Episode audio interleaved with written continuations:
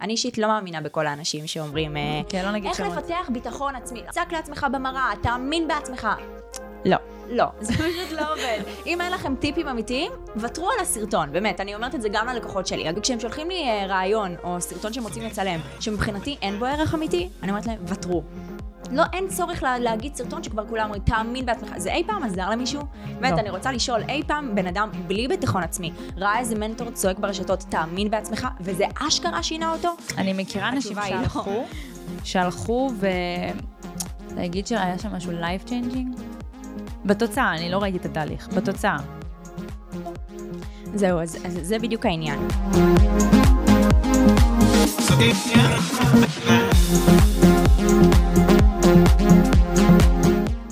ברוכים הבאים לאינבוקס של מישל, שיחות בלי פילטר, בהפקת ווידו פודקאסט, והיום אני עם לבנת אורינובסקי.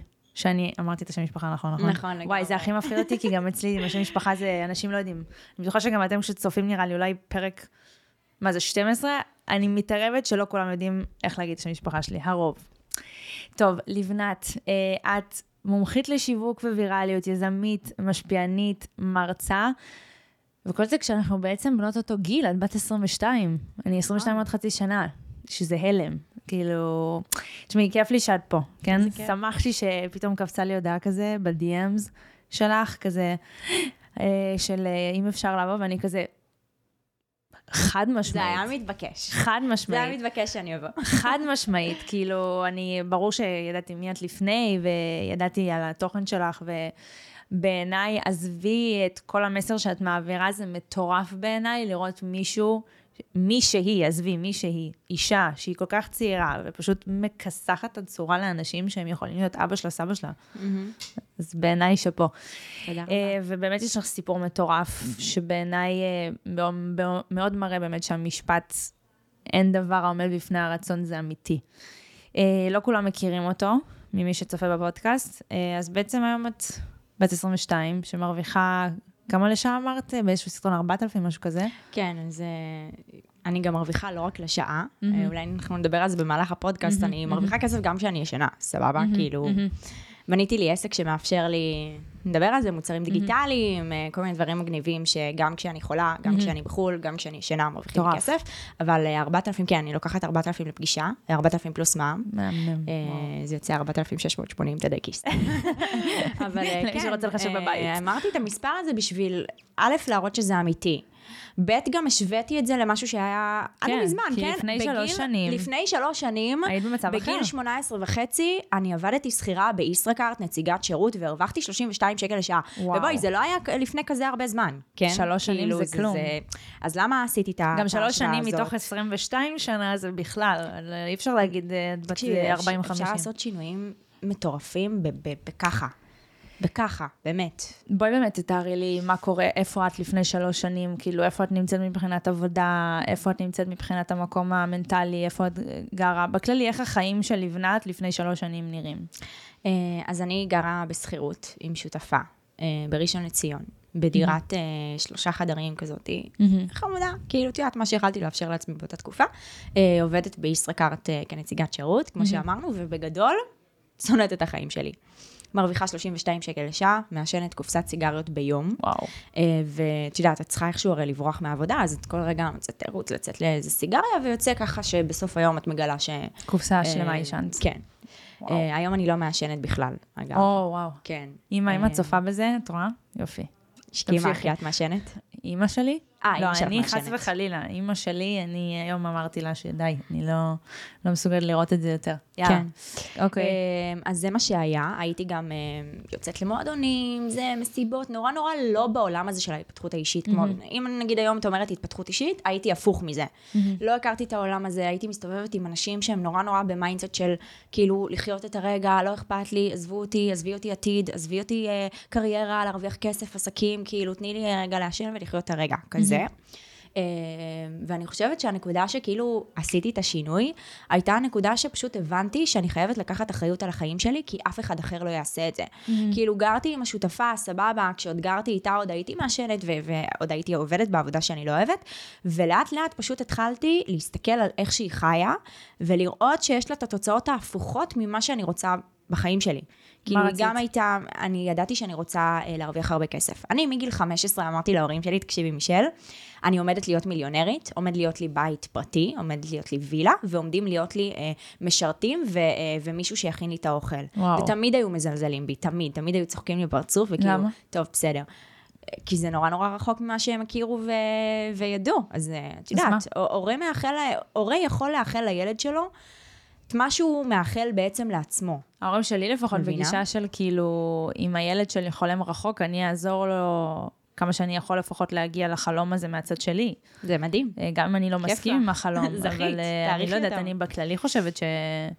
אם את חולמת, אה, לא יודעת, אני לא חושבת שצריך לצחוק על זה, אני חושבת שצריך להעריך שבן אדם מרשה לעצמו לחלום כל כך רחוק, זה לא מובן מאליו, זה גם יכולת. שאגב, אני חוטאה בה הרבה מאוד פעמים, אני לא יודעת הרבה פעמים להגיע לאיפה אני בעוד עשור, איפה אני בעוד חמש.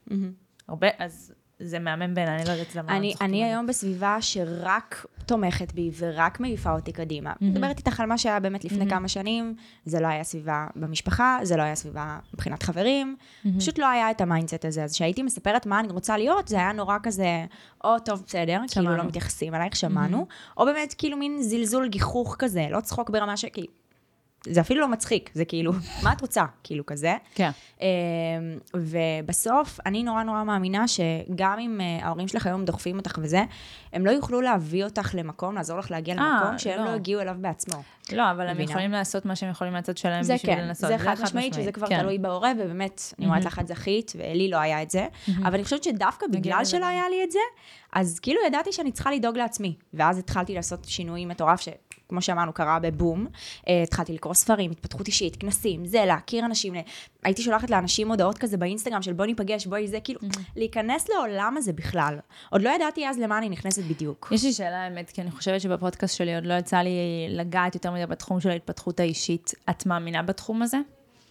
לא, את כאילו מרגישה אה, שמה מהתחום תרם לך... אה, תראי, מה זה, מה זה להגיע התפתחות לאיזושהי- אישית? מה זה התפתחות אישית? mindset. הרי מעבר לעולה לנו בראש ספרים ומנטורים, מה זה התפתחות אישית? כן, אנחנו היום מקשרים את ההתפתחות האישית למנטורים. נכון. אני אישית, לא יודעת, בדעה שלי, המנטורים אולי, הצעד של המנטורים, אולי פחות נכון אה, לי לפחות. אני כן מאמינה ב-NLP וכן בכל הקורסים האלה, אני חושבת שזה מהמם, אה, אבל היום זה נהיה מאוד תעשייתי כזה, כל המנטורים האלה של אני דווקא זה שיעזור לך, וזה זה נהיה כזה מאוד... ולכן אה, זה מה שקפץ לך לראש, ולכן כן. אמרת לי, מה דעתך על התפתחות אישית? בגלל זה אני רוצה קצת לגעת בזה, בצד את. הסטיגמות, את הספרים והמנטורים והסרטוני תאמין בעצמך, כן. כי זה בעיניי גם חרטא. כאילו, כן, כי אני רוצה שבאמת הקהל בבית שנייה יבין מה זה התפתחות אישית ולמה זה. יכול להיות טוב. התפתחות אישית זה להגיע למצב שאתה כל יום רוצה להיות יותר טוב ממה שהיית אתמול. אוקיי? עכשיו, זו התוצאה, להיות כל יום יותר טוב ממה שהיית אתמול. מה הדרך? הדרך היא ללמוד. הדרך היא, היא להבין שיש כלים היום שאין לך, כדי להיות בן אדם יותר טוב ממה שאתה היום, נכון? כי אם היה לי את כל הכלים, as is, היום, הייתי קמה אותו דבר מחר ואותו דבר מחרתיים. כדי להשתנות, כדי להתפתח, אגב, להשתנות לטובה ולרעה, אני צריכה ללמוד דברים חדשים, נכון? גם מי שמשתנה לרעה. למד איזה משהו חדש, עבר עליו איזה משהו חדש. כ- גם כדי להיות אה, רע יותר, אתה צריך לעבור משהו, וגם כדי להיות טוב יותר, אתה צריך ללמוד משהו שעדיין אין לך היום. עכשיו, איזה דרכים יש לנו היום ללמוד? יש לנו את האינטרנט, יש לנו את הספרים, שתמיד אומרים שלקנות ספר זה כמו לקנות ידע של שנים של בן אדם אחר, ידע ו-. ידע וניסיון, ויש אנשים. שאת יודעת, מבחינתי זה מגיע לפי רמות, כי מגוגל את יכולה ללמוד עד נקודה מסוימת ולהגיע ל- להישגים. מגוגל אני גם יכולה להשיג שיש לי סרטן אה, כשאני. מצוננת. לגמרי, אז, לגמרי, כי יש אה, כל כך הרבה ידע שהוא לא הידע. ממוקד, שדווקא שם זה לפעמים מבלבל. כן. בספרים זה כבר קצת יותר ממוקד לך, אבל עדיין, את לא יושבת עם הבן אדם עכשיו פרונטלית, והוא אומר לך, מה שמתאים לך מתוך הספר זה כן. XYZ, את לא תמיד יודעת ספר, לנתח. ואת מתאימה את זה לעצמך. ויש את הרמה הבאה, שהיא מבחינתי לקחת מנטור. עכשיו, מה זה מנטור? אני אישית לא מאמינה בכל האנשים שאומרים, אה, כן, לא נגיד איך שמות. לפתח ביטחון עצמי. לא, שמות זה לא מעניין, כן. כי יש מלא כאלה. היום גם, גם אם אני אתן לך רשימה, זה. לא יספיק. זה הם כמו צומחים כל יום, חיידק. כמו נמלים. ממש. ממש. אה, איך, איך להשיג ביטחון עצמי, תצעק לעצמך במראה, תאמין בעצמך. לא, לא, זה פשוט לא עובד. אם אין לכם טיפים אמיתיים, ותרו על הסרטון, באמת, אני אומרת את זה גם ללקוחות שלי. אגב, אני, הרי כל מה שאני מלמדת זה שיווק ברשתות החברתיות. הרבה לקוחות שלי, אני, אני הרי מעבירה דרכי כל תוכן שהם מעלים, כדי לוודא שחס וחלילה הם לא יהיו אה, אחד מהנמלים האלה, אוקיי? וכשהם שולחים לי אה, רעיון או סרטון שהם רוצים לצלם, שמבחינתי אין בו ערך אמיתי, אני אומרת להם, ותרו. לא, אין צורך לה, להגיד סרטון שכבר כולם אומרים, תאמין בעצמך. זה אי פעם עזר למישהו? באמת, לא. אני רוצה לשאול, אי פעם בן אדם בלי ביטחון עצמי, ראה איזה מנטור צועק ברשתות, תאמין בעצמך, וזה אשכרה שינה אותו? אני מכירה אנשים לא. שהלכו, שהלכו ו... להגיד שהיה שם משהו life changing? בתוצאה, אני לא ראיתי את התהליך. בתוצאה. זהו, אז, אז זה בדיוק העניין. עכשיו, בגלל זה התפתחות אישית הולכת לנו מאוד מאוד למקום של כאילו נורא נורא סטיגמטי של מנטורים שצועקים וזה, אבל התפתחות אישית זה הכל. התפתחות אישית זה, אני מפחדת עכשיו לטוס לחו"ל לבד, אבל בגלל שאני רוצה להתפתח אישית, זאת אומרת כבן אדם, אני עושה מה שמפחיד אותי. לא כי מנטור צעק לי תאמיני בעצמך, אלא אני יודעת הדבר הזה עכשיו מפחיד אותי, הדבר הזה לדוגמה היה טיסה. עד לפני כמה חודשים לא טסתי לבד מעולם, והחלטתי, אני עושה את זה כדי להתפתח אישית. כן, איבדנו את הפרשנות קצת של בדיוק, המילים האלה. וזה להתפתח אישית. להתפתח אישית זה אומר גם, אני, אני מפחדת מג'וקים, אני הולכת עכשיו, אני מחזיקה ג'וק ביד ומבינה שאני יותר ממה שאני חושבת שאני ואני מסוגלת ליותר. זה התפתחות אישית. חד משמעית, זה אוקיי. צעד. בשביל בדיוק. מישהו זה המון. נכון. רון ויזלי בשביל מהארי הרבה פוטר, זה היה המון. מבין את זה. המון אנשים מפחדים מג'וקים. אה, אבל המון אנשים לא עושים את זה. כן. למה? כי הם לא מבינים מה זה התפתחות אישית. אוקיי? כדי לעלות בגרסה שלי כבן אדם, אני חייבת להראות לעצמי שאני יותר ממה שחשבתי שאני, ואיך אני עושה את זה? בעזרת לעשות רשימה של דברים שמפחידים אותי, ולעבור אח- אחד-אחד ברשימה, ולעשות אותה. מטורף. או, תודה רבה. זה קצת יותר מועיל מכל ה... תאמין תאמין בעצמך. תאמין בעצמך.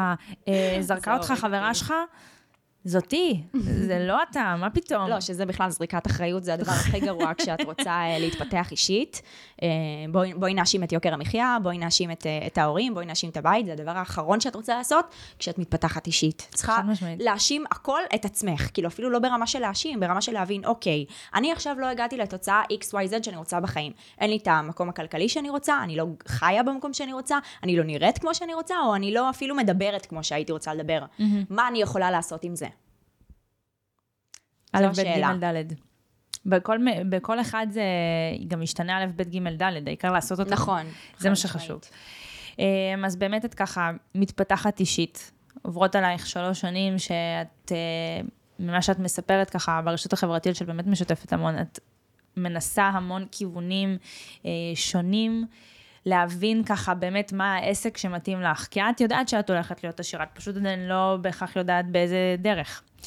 בסופו של דבר, את פותחת את הסוכנות דיגיטל שלך, שצומחת מאוד מהר. אה, אני ככה רוצה בשתיים, שלושה, שניים, שלושה משפטים, שקצת תספר לנו על הסוכנות, למי שלא מכיר, אה, ונמשיך מפה. מה אוקיי. בעצם את עושה כרגע עם עצמך, עם החיים שלך? שאלה מעולה. אז באמת, כמו שאמרת, ניסיתי מלא מיזמים, הבנתי, אוקיי, מה תכלס אהבתי לעשות מכל הדברים שניסיתי עד היום? עסק של תכשיטים בעבודת יד, בלוגרית אופנה, סוכנת דוגמנים, צלמת, מה לא ניסיתי? הבנתי שכל מה שאהבתי מכל התחומים האלה, היה בעצם השיווק של זה. הליצור על זה את התוכן, על, ה, על הלבטא את מה שעכשיו אני עושה בעסק, ברשתות. ואז אמרתי, אוקיי, למה שאני לא פשוט אתעסק בזה? כאילו, זה מה כן. שאני תכלס אוהבת. אה, פתחתי עוסק מורשה, אה, מי שככה לא יודע, זה יש לנו קהל גם קצת כן. יותר צעיר, אז אני חושבת שאולי כדאי זהו. שתסבירי. אז uh, כשאתם פותחים עסק, יש לכם שלוש אופציות, יש לכם עוסק פטור, שזה, אני כבר לא יודעת כי המספרים כל הזמן משתנים, אבל זה אומר שיש לכם עסק שמכניס עד 102 או 104 אלף לשנה. עכשיו לכם לבדוק את משהו זה, כזה, וזה- כן, היא תבדקו את זה. שיקרה. לא, לא, כי זה באמת כל הזמן משתנה. זה כן. מתעדכן משנה לשנה. Uh, ככל שגם uh, יוקר המחיה עולה וזה, אז הם מבינים שגם עסקים צריכים להרוויח יותר, זה, זה קורה. Uh, ועוסק מורשה זה בעצם עסק שעבר את רף ההכנסות של ה-102, 104, whatever שיהיה. Uh, וחברה בע"מ זה כבר מה שנקרא השלב הבא. אז אני פתחתי ישר עוסק מורשה, אני אסביר גם רגע למה עשיתי את זה, כי הייתי ב mindset, הייתי במחשבה, נכון, בתודעה. של אין מצב שאני עכשיו עוסק אה, זעיר, לא פתחתי הרי בשביל זה את העסק, נכון? בשביל לחשוב בקטן, אז למה, למה לתת לעצמי את האופציה? סבבה שרוב האנשים פותחים עוסק פטור, ואז עוברים פשוט למורשה כשהם מגיעים לרף הכנסות. אבל למה שאני בכלל אהיה מזה מלכתחילה? הרי זה מכניס אותי לאיזושהי תודעה מסוימת של, וואי, כשאני אגיע ל-104 אלף אז יקרה משהו וזה, לא, כן. אני כבר בזה, אוקיי? זאת אומרת, אה, את מראש באיזשהו mindset שאין מצב שזה לא קורה. נכון. אני פשוט צריכה להגיע לשם, עכשיו אני אבין איך. נכון, שזה. אגב fake it till you make it, מי שמכיר את המשפט. אוי, fake it till you make it זייף זה את זה מהמם. עד שאתה מגיע לזה, אז זה, זה תכלס היה זייף את זה. כי לא היה לי פיזית את ה-104 אלף הכנסות כשפתחתי את העוסק מורשה. כשאתה מתנהג אבל איך שאתה רוצה להיות uh, בעתיד, זה הרבה יותר פותח אותך לבאמת העתיד שאתה רוצה להיות נכון. בו, כי נגיד זה כמו שהיה לי גם uh, mindset שהייתי צריכה לשנות. Um, לא הייתי מסוגלת לקרוא לעצמי שחקנית, פשוט לא הייתי מסוגלת, כי לא הייתי, למדתי איזה שנה וחצי משחק ולא קיבלתי uh, עדיין תפקיד בשלב הזה, ולא הייתי מסוגלת לקרוא לעצמי שחקנית. ברגע שאמרתי, טוב, יאללה, אני אתחיל להציג את עצמי כשחקנית, על הזין שלא קיבלתי, קיבלתי. זה מה, ש, זה מה שקורה כשאתה מתחיל. היקום מרגיש את האנרגיה הבשלה שלך, שאת כבר באמת בשלה כשאתה להיות שחקנית. באנרגיה וב mindset הנכון, וכשאתה רואה את זה קורה, אז הרבה פעמים משהו קורה לך, לפחות מהניסיון האישי שלי, נכון. משהו קורה לך בגוף, הוא פשוט מנתב את עצמו לפעול אחרת. פתאום הסטרס הזה שיש לך משמעית. מה...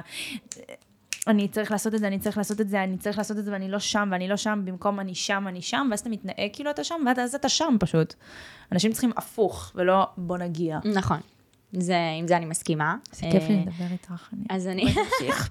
זה כיף. לא, כי אני לא רואה את ה mindset הזה הרבה פעמים, במיוחד אה, בגילנו. בגיל- בגילנו. נכון, אה, אפשר להגיד את זה, הכל בסדר. לא, זה לא שאני דווקא, האנשים שאני מוקפת בהם הם בני גילי, הבן זוג שלי קטן ממני בשנה, והוא בן 35 ב... שכלוא בגוף של בן 20, 21, אבל אה, הם מעטים, אין מה נכון, לעשות, הם מעטים. נכון. קשה, קשה למצוא היום אה, אנשים איכותיים. אה, אז זהו, אז אני פותחת בעצם את העסק, אני פותחת עוסק מורשה, ומתחילה להציע את השירותים שלי ללקוחות. הייתי עושה אז טיק טוק לעסקים, לחברות, ממש הייתי מגיעה לבית העסק. הייתי עושה גם לחברות ממש גדולות, ל-Wok to Walk, לקניוני G. חברות גדולות, וואו. עכשיו תקשיבי, מה שהכי הזוי, כל החברות? האלה, הייתי אז בת 20, כשפתחתי את העסק. כן. מטורף. אמ, והחברות האלה, כולם הגיעו אליי דרך הטיקטוק, שזה מעניין. כי על פניו תמיד הסטיגמה הייתה שמי שנמצא בטיקטוק אלה ילדים.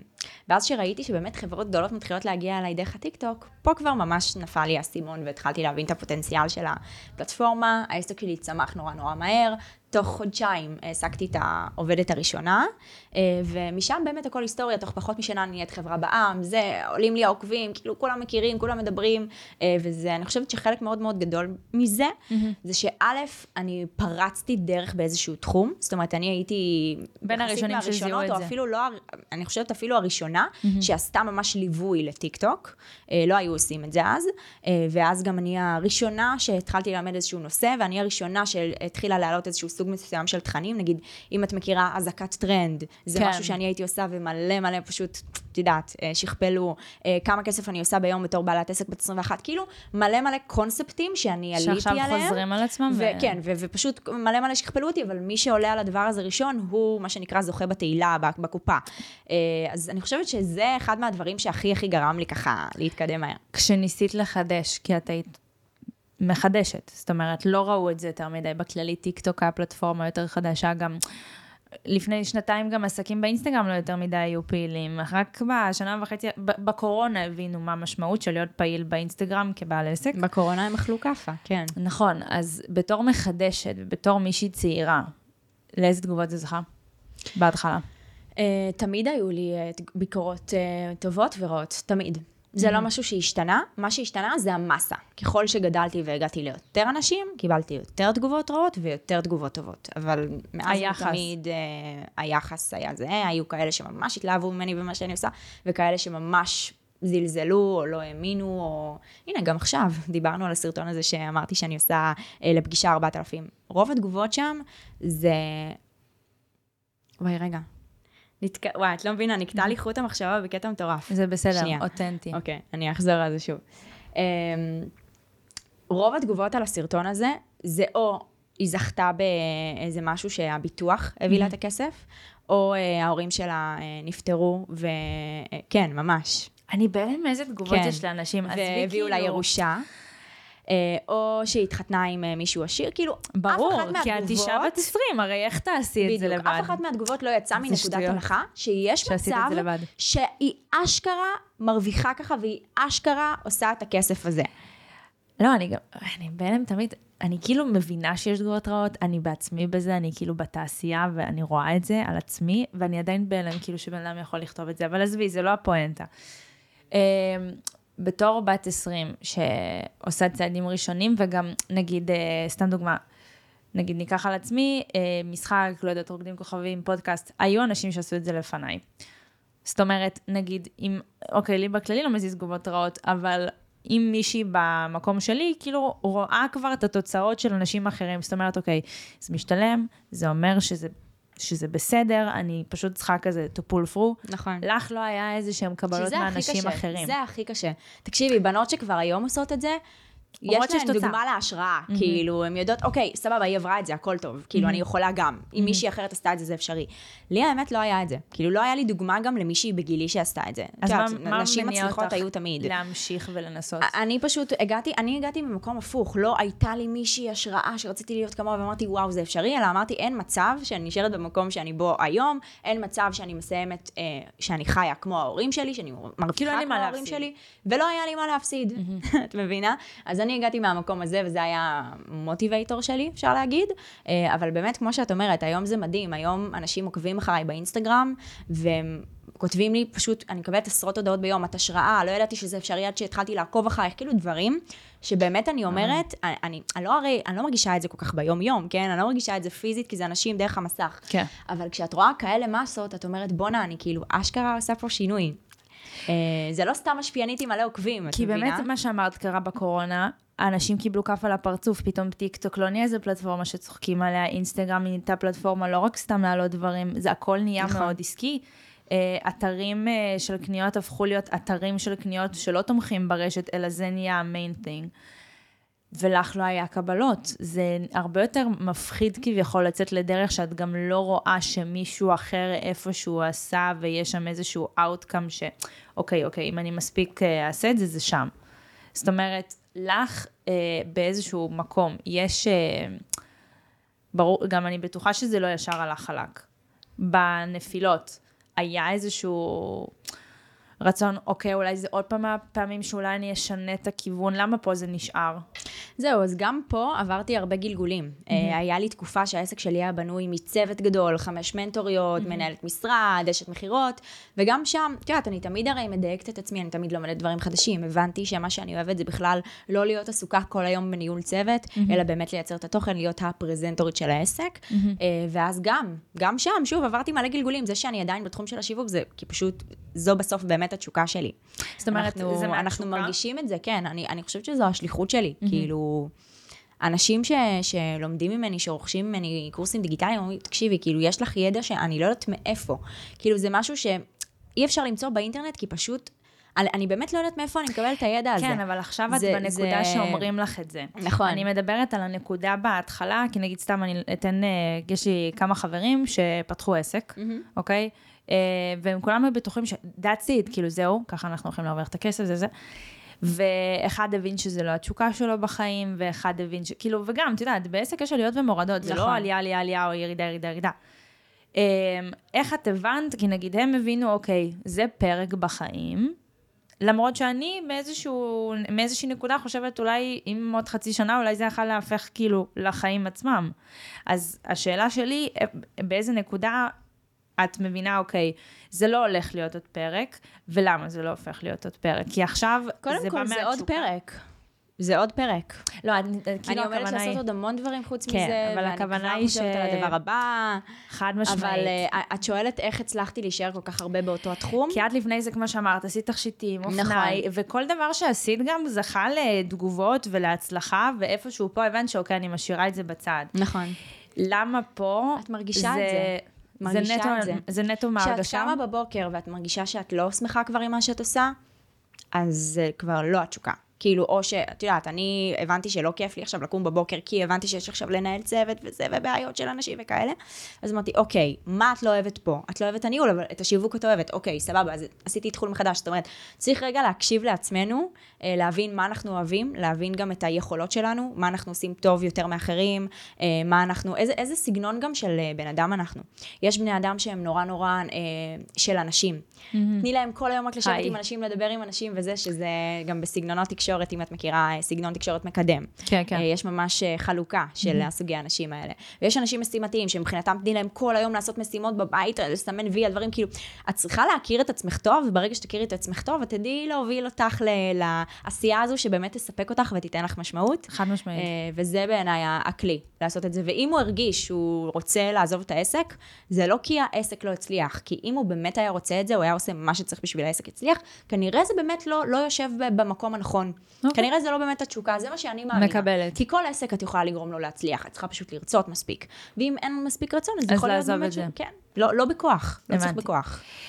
טוב, אה, אז באמת אה, אנחנו היום כבר בעסק מצליח. זה לא אה, עץ, אני לא יודעת אם זה נחשב.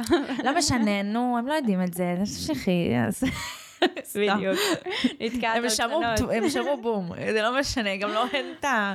איך קוראים לזה? לא רואים פה את ה... בפריים, את השולחן. אמ, את אומרת אבל שהסיבה שבסושיאל יש לך את העין הזאת, ובאמת אה, אנשים מקשיבים, כי את כתלמידת תיכון, היה לך בעצם, אז את היית בין הפחות מקובלים. נכון. אה, וככה היה לך בעצם איזושהי הזדמנות להסתכל מהצד על הסולם החברתי. למה מקובלים נהיים מקובלים? למה בדיוק. חנונים במרכאות למי שלא צופה? אה, הם נהיים חנונים. למה בעצם אנחנו כן נדבקים לאנשים מסוימים וזה מוקף בבן אדם כזה ובמלא אנשים כאלה, ולמה זה לא? נכון. בלי כל קשר ל social, אני מאוד רוצה לשמוע על זה, זה בעיניי ממש מעניין, ה insight שלך, של אה, מה, מה הופך אותנו לעדר אחרי אחד, עד, פחות עדר אחרי שני. אוקיי, אז בואי אני, אני אתן לך את זה מכיוון של uh, מחקר מאוד מעניין, מהמם. שקראתי עליו, uh, ששמו שתי קבוצות uh, ילדים, uh, ובדקו איך ילד uh, שנחשב לא מקובל, נכנס למשחק, שיש כבר קבוצה שיושבת ומשחקת, ואיך ילד שהוא מקובל. נכנס לקבוצה שפשוט יושבת ומשחקת עוד לפני שהוא בכלל uh, הצטרף. הילד הלא מקובל נכנס, ישר משנה את החוקים של המשחק, ישר מתפרץ לבפנים, לא, לא מקשיב למה קורה, לא יודע בכלל מה המצב של המשחק, ואז כולם מתבאסים עליו, כועסים עליו, לא מבינים למה הוא נכנס, וככה, מה שנקרא, הוא לאט לאט מנודה. הילד המקובל נכנס לקבוצה, מקשיב, רואה מה הולך בקבוצה, מתחיל להשתתף, מתחיל להיכנס למשחק, ולאט לאט, כשהוא רואה שאנשים מתחילים כבר לסמוך עליו, ולהבין מה הוא עושה, ולהרגיש באמת חלק מכולם, אז הוא יכול להביע את הדעה שלו על איזה משהו, ולהקשיב ל, ל, באמת ל, להשתתפות, ו, ולהרגיש באמת מתי זה נכון להכניס את זה. זה הלא אה, מקובל. זה, זה המקובל. אה, סליחה, זה מקובל, אוקיי. זה המקובל. Mm-hmm. הלא מקובל, אין לו ראייה חברתית של מתי מתאים להגיד מה, אה, ואיך, ובאיזה mm-hmm. סיטואציה. אה, ואני חושבת שזה משהו שהרבה הרבה אנשים לא מקובלים, לומדים במהלך הדרך, mm-hmm. ולי גם, אני פשוט הייתי... אה, נורא נורא ביישנית, אני הייתי נורא חסרת ביטחון. אז גם אם בתת מודע שלי ידעתי מה לעשות, לא היה לי מספיק אומץ להוציא את זה החוצה, והרבה mm-hmm. ילדים שהם חסרי ביטחון באמת בסוף נשארים בפינה, mm-hmm. שזה משהו שהוא מבאס, אבל uh, אני חושבת שזה אחד מהדברים שבסוף גרמו לי ללמוד ולחקור את הנושא הזה, כי כשאת יושבת אחרת. בצד, כן, את יושבת בצד, אין לך עם מי לדבר, אז mm-hmm. את, אין לך מה לעשות, אז את מקשיבה. אז את בוחנת, אז את פותחת את העיניים, וככה את לומדת המון המון דברים, שהדברים האלה עוזרים לי היום עם, עם השיווק, עם כל מה שאני מייצרת בעצם אה, בעסק שלי. איך זה באמת מתקשר ב- למה שאני אמרתי, ש... איך המקובלים והלא מקובלים מתבטאים בסושיאל? וואו, זה מדהים. אה, כי בדיוק כשהלקוחות שלי מגיעים אליי, אני ממש, זה, זה כאילו, יש לי שיטה שלמה, כן? כשהלקוחות שלי מגיעים אליי, אז אני ממש מסבירה להם איך הם עכשיו, כשהם רוצים אה, למשוך אליהם קהל חדש, הם לא יכולים לדבר על נושא שרק הם מכירים, שלא מעניין אף אחד, כשאף אחד לא מכיר אותם, ולצפות שיקשיבו להם. זה לא עובד ככה. בגלל אוקיי. זה האסטרטגיה שאני בונה ללקוחות שלי, זה קודם כל, תבינו מה אנשים אוהבים, על מה אנשים מדברים, מה חם עכשיו, תיכנסו לרשתות, תדברו על הנושאים האלה, תקשרו אנשים לדברים שהם מזדהים איתם ביום-יום. אז זה כמו שילד מקובל, נגיד, בכיתה יעשה מה בערך? בדיוק, אם יש כמו לך בדוגמה. שאמרנו, אה, כשאני נכנסת לקבוצה, אני לא ישר מתפרצת, מתחילה לדבר על הדברים שלי חשוב ומשנה את חוקי המשחק. אני נכנסת לקבוצה, מבינה על מה הם מדברים, מה, מה המשחק, נכנסת למשחק, נהיית חלק מכולם, ואז אני יכולה אחרי זה להביע את הדעות שלי והכל. אותו דבר ברשתות, כמובן שזה, את יודעת, זה מתבטא בצורה מקבילה, ברור, קצת שונה. ברור, אבל, אה, אבל זה העיקרון. זה זה, זה כמו שעכשיו, תחשבי על זה, את ככה מעולם המשחק ו- והכוכבנות והפרסום. כל זמרת חדשה שרוצה להצליח, מבינה שהיא לא יכולה ללכת עם הסגנון מוזיקה שלה, שאף אחד עוד לא מכיר אותו ועוד לא אוהב אותו, ולצפות להתפרסם. מה היא עושה? היא הולכת למפיק או ל... אה, איך קוראים לזה? אה, סוכן. והסוכן אומר לה, תקשיבי, את צריכה להתחיל מלעשות מיינסטרים. תעשי מיינסטרים, מה שכולם אוהבים, או אם זה זמרת מזרחית, אז תעשי רגע שיר, שירים אה, של מיינסטרים במזרחית. דווקא מוזיקה זה אני הכי פחות מבינה, אבל אני אגיד לך, זה הזמרים, אם זה נכון. זה, זה, זה נכון, זה ככה. כי כשאני רוצה לגרום למישהו לפרוץ, אני קודם כל גורמת לו לעשות דברים שכולם יאהבו. אחרי שיכירו אותך, קחי דוגמה, כל הכוכבים הכי גדולים שיש, בין אם זה נינט טייב, נכון, היא לא התחילה מלעשות את השירים שהיא עושה היום. נכון. קודם כל, היא גרמה לעצמה לפרוץ בעזרת תוכנית ריאליטי, יכירו אותי, ידעו מי אני, אחרי זה אני יכולה לעשות כבר מה שבא לי. אוקיי, אותו דבר, יש את ה... אה, אני לא זוכרת איך קוראים לה, זמרת, בלונדינית כזאתי. טיילור סוויפט, הנה, אה. נזכרתי. גם היא התחילה ממוזיקה שהיא נורא. מיינסטרימית, אבל מיינסטרימית. כשהיא נכון. פרצה היא הייתה מיינסטרימית, נכון. ואת רואה שעם הזמן הם מרשים לעצמם לייצר תכנים שהם פחות ופחות מיינסטרים, כי הם יודעים שכבר מכירים אותם. הקהל אוהב אותם, הקהל ימשיך איתם. כשמכירים אותך, את כבר יכולה לעשות מה שאת רוצה. אבל יש לנו גם נועה קירל. נועה קירל התחילה בצורה שאף אחד לא רצה כאילו לקבל את זה. לא, נועה קירל? יצרה את השיר הראשון שלה בצורה שהיא ויראלית, שהיא תתאים לכולם. היא לא ישבה בחדר, דיברה על איזה משהו מאוד מאוד מורכב שקורה לה בחיים, וציפתה שאנשים, זה יעניין אותם. לא. היא התחילה מלייצר קליפ שהיא לבושה חשוף ועושה משהו פרובוקטיבי. זאת אומרת, זה הדרך פונה ה- לכולם. מבינה? אחרי זה, עכשיו נגיד, אני יכולה להגיד לך שאם היא הייתה מוציאה את השיר יוניקורן, עוד לפני שאף אחד הכיר אותה בגיל 14, אולי היו לו 2,000 צפיות. אולי. אה, חד משמעית. אז אה, זה בדיוק מוכיח אבל את מה שאמרתי. זאת אומרת, מבינה? מבחינת נועה קירל, את יותר אומרת שמה שדיבר לכולם זה לא בהכרח הנושא, אלא שפשוט זה היה כל זה כך הנושא. פרובוקטיבי. זה הנושא, הנושא הוא מין. אה, שזה זה היה כל הנושא. כך פרובוקטיבי, כאילו שאי משמעית. אפשר היה להתעלם מזה, שוב, גם אם נושא, לא אוהבים. נושא אפשר להציג בוויזואליות, נושא אפשר להציג גם בדיבור. שאני אייצר סרטון על מה שכולם עכשיו מדברים עליו, נגיד על האירוויזיון, אני יכולה גם uh, לייצר אה, משהו שייראה מה שכולם מכירים ומזדהים איתו, או הפוך, משהו קיצוני, שאנשים לא רגילים לראות ביום-יום.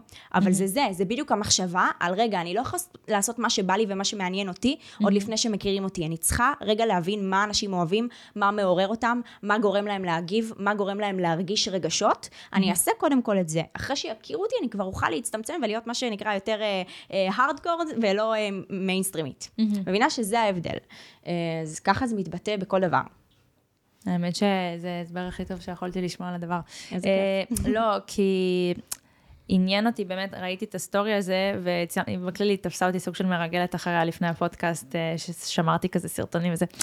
אה, צילמתי מסך של סטורי שאמרת שבאמת אה, זה איכשהו מגביל, ואמרתי לעצמי, וואלה, אף אחד לא ניסח את זה ככה. אז עניין אותי בתור מישהי שכאילו, כי אם מסתכלים עלייך היום, אני בחיים לא הייתי חושבת שמדובר בילדה שלפני 3-4 שנים הייתה נחבאת לכלים. לא הייתי חושבת. כי אני נגיד, כמישל תמיד הייתי, לא יכולתי לסתום את הפה, בסדר? זה, זה, זה, זאת אני. אני לא מצליחה לראות את התהליך. מבחינת אה, מישהו שמסתכל על הצד, קוראים לזה סוג של פרח קיר, אז תמיד מעניין אותי מה האינפוט. אבל אה, מבחינת, איך אני אסביר את זה? אז הבנת את זה בסושיאל קודם, או קודם בחיים? מה הבנת אני קודם? חושבת שדווקא הרשתות החברתיות עזרו לי לבטא את עצמי עוד הרבה לפני שהיה לי אומץ לעשות את זה במציאות. אז כאילו זה, זה היה נורא תרפיה בשבילי. כי לפני ש... את יודעת, אני, אני לפני, עד לפני גם כמה אורן שנים... ספיבק אמרה את זה, שזה אה, היה ממש זה המון, תרפיה. המון, המון, תקשיבי, המון מהמשפיענים שאת מכירה היום ברשתות, היו ב- בילדות שלהם האנשים הכי ביישנים וחסרי ביטחון שיש, והם מצאו מפלט ברשתות החברתיות. גם אני כזו, גם המון אנשים שאת מכירה, המון חברות שלי, כאילו, זה, זה נורא נורא, האמת שזה דווקא מסתדר, כי תחשבי, כשאת לא יודעת איך לבטא את עצמך בחיים האמיתיים, את בורח, בורחת למסך, ושם יש לך פתאום מקום שאת יכולה להעלות מה שאת רוצה, איך שאת רוצה, ואת גם רואה שפתאום את מקבלת אהבה מהמקום הזה. לא תמיד, אבל. במקרה של כל המשפיענים האלה, שוב, כן. אני, אני מדברת ספציפית על, ה, על המקום הזה. כמובן, מי שלא מכיר את הכללים ומי שלא מכיר את החוקים ורוצה להצליח בזה, הולך ללמוד מאנשים כמוני, אבל אני מדברת איתך על אנשים שהם דווקא כן הצליחו, אה, ואז את פתאום מבינה, אוקיי, יש בי משהו. וגדל לך הביטחון דווקא מהמקום הזה, אבל אז זה גם מתבטא בחיים האמיתיים. מבינה שזה בעיניי מגניב. כי אני, שוב, אני התחלתי משם. אני התחלתי מלצמוח ברשתות החברתיות, והחברות הראשונות שלי היו חברות שכזה, היינו מדברות באינסטגרם עוד לפני שהיה לי אומץ בכלל לדבר עם אנשים חדשים במציאות. וואו. היה לי ממש חרדה חברתית. אצלי זה היה הפוך, את יודעת, אצלי הייתי צריכה כאילו ל- ל- לתפוס ביטחון, אה, כי אני תמיד כמישל, אני רק... כל הדברים שעשיתי היו פיזיים מול בן אדם, או על במה, או על משהו, ואני כאילו פתאום כזה, רגע, יש פה טלפון, mm-hmm. צריך להשתמש בו. כאילו בעולים כוכבים קיבלתי כאפה על הפרצוף של fuck, זה, הכללים השתנו, נשמה, אז אצלי זה בכלל היה הפוך, אני כזה, רגע, איך אני משעבדת את כל ה personality שלי ל, ל, למסך, שזה ידבר גם לאנשים. אז האמת שזה מעניין, אבל בכללי יש לך סיפור סינדרלה, אבל את היית נסיך גם. של עצמך. אה, זו חשיבה מעניינת, כן, אהבתי. אה, לא, אבל גם... אף אחד לא בא והציל אותך על איזה סוס לבן, אני לא מאמינה גם באביר נכון. על הסוס הלבן. אביר, הוא יכול להיות אביר, אבל אני ארכב לידו. Mm-hmm. אבל את בעצם גם חשפת, אה, שבוע לפני שבת, להתארח בו, אה, שגדלת בבית אה, שהוא אלים. אני רוצה שתספר על זה קצת, כי אני בטוחה שיש פה אנשים שצופים. כמו שאת קיבלת המון תגובות על זה באינסטגרם האישי שלך, אני חושבת שיש פה אנשים ש... צריכים לשמוע את זה. אז בואי תספר על זה קצת. אמ, אז כן, אז כמו שאמרת, אה, אני גדלתי בבית שהיה לי נורא נורא קשה. אה, גם בין אם זה אלימות פיזית, בין אם זה אלימות נפשית. הרבה פעמים דווקא אנשים לא יודעים שאלימות נפשית יכולה להיות גם הרבה יותר קשה מפיזית. כי זה נשאר הרבה יותר. כי זה, יש, יש מונח שנקרא gas uh, lighting, את כן. מכירה את המונח הזה? Uh, זה מונח שגורם לך בעצם לחשוב שאת משוגעת, או שאת ממציאה דברים, ואז את מתחילה לפקפק בעצמך ובשפיות של עצמך, אז זה גם חלק מאלימות נפשית. Mm-hmm. אני פשוט בגיל ממש צעיר הבנתי שאני בזכות עצמי, ואני חייבת לצאת מהבית, ובגלל זה גם היה לי כל כך מהיר התהליך הזה של לקחת אחריות ולהתחיל לפתח עסק והכל, כי ידעתי שאם אני עכשיו נגיד נופלת, או אם קורה לי משהו, אין לי גב, אין מי שיחזיק אותי. מה היה בעצם? יצאתי מהבית בגיל ממש צעיר. על הנושא הזה לא בא לי לדבר, כאילו... אוקיי, okay, סבבה. כאילו גם לא ברמת מה שכתבת בסטורי? לא, מה שכתבתי בסטורי נשאר שם, מי שרוצה לראות שיראה. אוקיי, okay, בסדר. סבבה. מי שרוצה ככה לשמוע יותר על, ה, על הסיפור שלה, מוזמן להיכנס את הסיפור שלי, אבל בגדול, אני חושבת שאנחנו, יש לנו שתי דרכים לקחת כל דבר שעובר לנו בחיים. או להתקרבן, או להגיד, shit, מה קרה לי בגלל מה שהיה, אני היום לא מצליח, אני היום זה, ולקחת את זה לכיוון כזה, או להגיד, אוקיי, זה מה שהיה. אני יכול לקחת את זה לכיוון חיובי, אני יכול להפוך את זה לתמריץ, אני יכול להפוך את הדבר הזה למה שיגרום לי להצליח בחיים, כי תכלס, אין לי מה להפסיד עכשיו. כן. אה, ואני לקחתי את זה לכיוון השני. וזה, אני חושבת, ההבדל בין האנשים שמצליחים בחיים לבין האנשים שלא. כי יש שתי גישות, והגישה שאתה בוחר היא מה שתקבע, אם אתה תצליח או לא תצליח. חד משמעית. כאילו, בשבילי, אה, כאילו, אני אגיד את זה, אני, ברוך השם, נולדתי להורים שבאמת נותנים מעצמם 150 אחוז, אני לא יודעת מה זה לא לגדול בצורה כזו, אז תמיד מאוד uh, קשה לי לתאר סיטואציות של uh, להיות, uh, נגיד, כמו ש- שאת היית, שהעיפו אותך בגיל 18 מהבית, וחווית uh, דברים שאני אפילו בתור בן אדם ויזואלי לא מצליחה לתאר. ובעיניי כשמישהו כמוך באמת, כמו שאמרת, היית, כמו שאמרתי, היית נסיך של עצמך, לא חיכית שמישהו יבוא ויציל אותך ויעשה איתך משהו, את עשית את זה לחלוטין לבד. Um, העניין הזה, אבל, אמרת שזה גם גרם לך uh, לחשוב לתקופה מסוימת, ש, או להציב לעצמך לתקופה מסוימת סטנדרטים הרבה יותר נמוכים ממה שמגיע לך. היום זה לא ככה. נכון. לא רק בעסק, כאילו, גם uh, בזוגיות, uh, אם לפני ש- כמה שנים היית בזוגיות שאמרת שהיא הייתה מאוד רעילה, שהיא מסתיימת uh, בזה שאת בעצם קוראת למשטרה, היום את... לא, אני קראתי למשטרה, אבל uh, הייתה לי משטרה בבית. הייתה משטרה כן. בבית, סליחה. שאת, uh, היום את uh, עם בן זוג שאני באמת, uh, אני לא מכירה אותו אישית, אבל אתה נראה באמת בן אדם מקסים ברמות, אה, שאתם באמת אה, חיים בשותפות ובאושר ובהדדיות. זה שינוי. נכון. צריך לזמן לעצמך את הדברים האלה. חד משמעית. אני ממש זימנתי לעצמי את מתן. צריך כאילו, לזמן לעצמך את הדברים. זה סיפור מצחיק. uh, אני כמה חודשים לפני שמתן התחיל איתי, ממש חברה שלחה לי תמונה שלו, שהיא ראתה אותו כזה באיזה אתר היכרויות או משהו כזה, וממש כתבתי לה, אני רוצה לצאת עם מתן איסטור. כאילו כזה, כמה חודשים לפני, עכשיו, אה, זה ממש מניפסטינג. כן, ממש, ברמות okay. הכי גבוהות שיש. כתבתי לה את זה ולא עשיתי עם זה יותר מדי, אה, וכמה חודשים אחרי הלכתי לאיזשהו כנס, והוא היה שם, והוא התחיל איתי, ו... וזה כאילו היה... ומאז היסטוריה. כן. מה עובר בראש של לבנת? כי נגיד גם, גם לי בין אקס לאקס, כאילו לכולנו, אני מאוד מקווה לפחות, אנחנו לומדים מהחוויות נכון. הקודמות, ואז אנחנו מבינים מה, מה אנחנו צריכים לזמן. אבל את היית בקיצון, ועכשיו את בקיצון השני, ברוך השם. ככה אני בחיים, תקשיבי, מישל, אני אני מבינה רק בקיצוניות, עד שלא זה טוב קורה וגם לא משהו. טוב. לגמרי. כאילו, גם לא, לא כיף לי עלייך שאת צריכה לקבל כמה נכון, בשביל זה. נכון. למרות שמזה נכון. לומדים, זה אז אין מה השיעור לעשות. שלי, את יודעת. לכל אחד יש את השיעורים שלו. מה, קו- מה קורה באמצע? מה, מה את עושה? מה, אה, מה, איזה שינוי את עוברת? מה את חושבת בשביל להבין, אוקיי, סטופ. כן, אני בת מהממת. 18, אני מחוץ לבית, אני לא יודעת, אה, לא בדיוק זוכרת מתי היה לך את הזוגיות ש... שיימח שמה, אה, אבל מזה לזה, אני, אני לא יכולה. זה חייב להשתנות. מה, מה קורה לך בראש? מה את עושה? אני אדבר ספציפית על העניין הזוגי, כי באמת על שאר התחומים אני מאמינה כבר שכבר דיברנו, די מיצינו, כן. כאילו, דיברנו אני על זה. חושבת שזה גם די uh, מדבר לכולם, אבל כן. אני בקטע של הזוגיות, אני רואה את זה על החברות שלי, עליי. Uh, נגיד, יש הרבה חברות שחזרו לאותו טייפקאסט, כאילו, של ה... של ה... סליחה, אני גם מבינה שהן יודעות על מי מדובר, אבל לוזר, אז uh, לא. אז אני רוצה שאנחנו נכון. נמנע את זה. נכון. אמ, אז באמת השינוי שאת מדברת עליו, אנשים אולי רואים כזה בראש סצנה של היא הולכת, היא עושה פעולות, היא זה. זה הכל קרה פה. הכל קרה בתודעה. במוח, למי שלא צוחק. הכל קרה במוח. מהמם. צריך, כדי לא לחזור לאותו typecast, צריך להבין למה הלכת לאותו typecast אה, מההתחלה. אותן החברות שחוזרות לאותו לוזר, מבינות למה הן מההתחלה מושכות אליו, אליה, אליהן אה, בן אדם כזה? זהו, אני לא יודעת. אני כאילו, נגיד, מאקס לאקס, אני לא חושבת שאי פעם יצאתי עם לוזרים. תמיד היה לי סטנדרטים גבוהים מהבן זוג הראשון, כי הבן זוג הראשון שנחתי עליו הוא היה בסטנדרט מאוד גבוה. אבל אני שמתי לב שנגיד, אה, אני אדבר עליי כי אני לא יודעת לדבר בעד חברות שלי, מהמם. אבל אני מאמינה שבאמת מה שאת אומרת, אני מבן זוג לבן זוג, ידעתי להבין, אוקיי, זה לא יכול לקרות יותר. כאילו, אז אם אני רואה סממן של הבן זוג הזה, של, של הדבר הזה, אצל מסננת אותו הדבר, מראש, את אפילו ביי, לא... כפרה עליך נשמה. בדיוק, בדיוק, נתראה בדיוק. בשמחות, בדיוק. בוא נהיה ידידים, אין לי בעיה. ומאיפה זה מגיע? ממודעות. הכל כן. מתחיל ממודעות.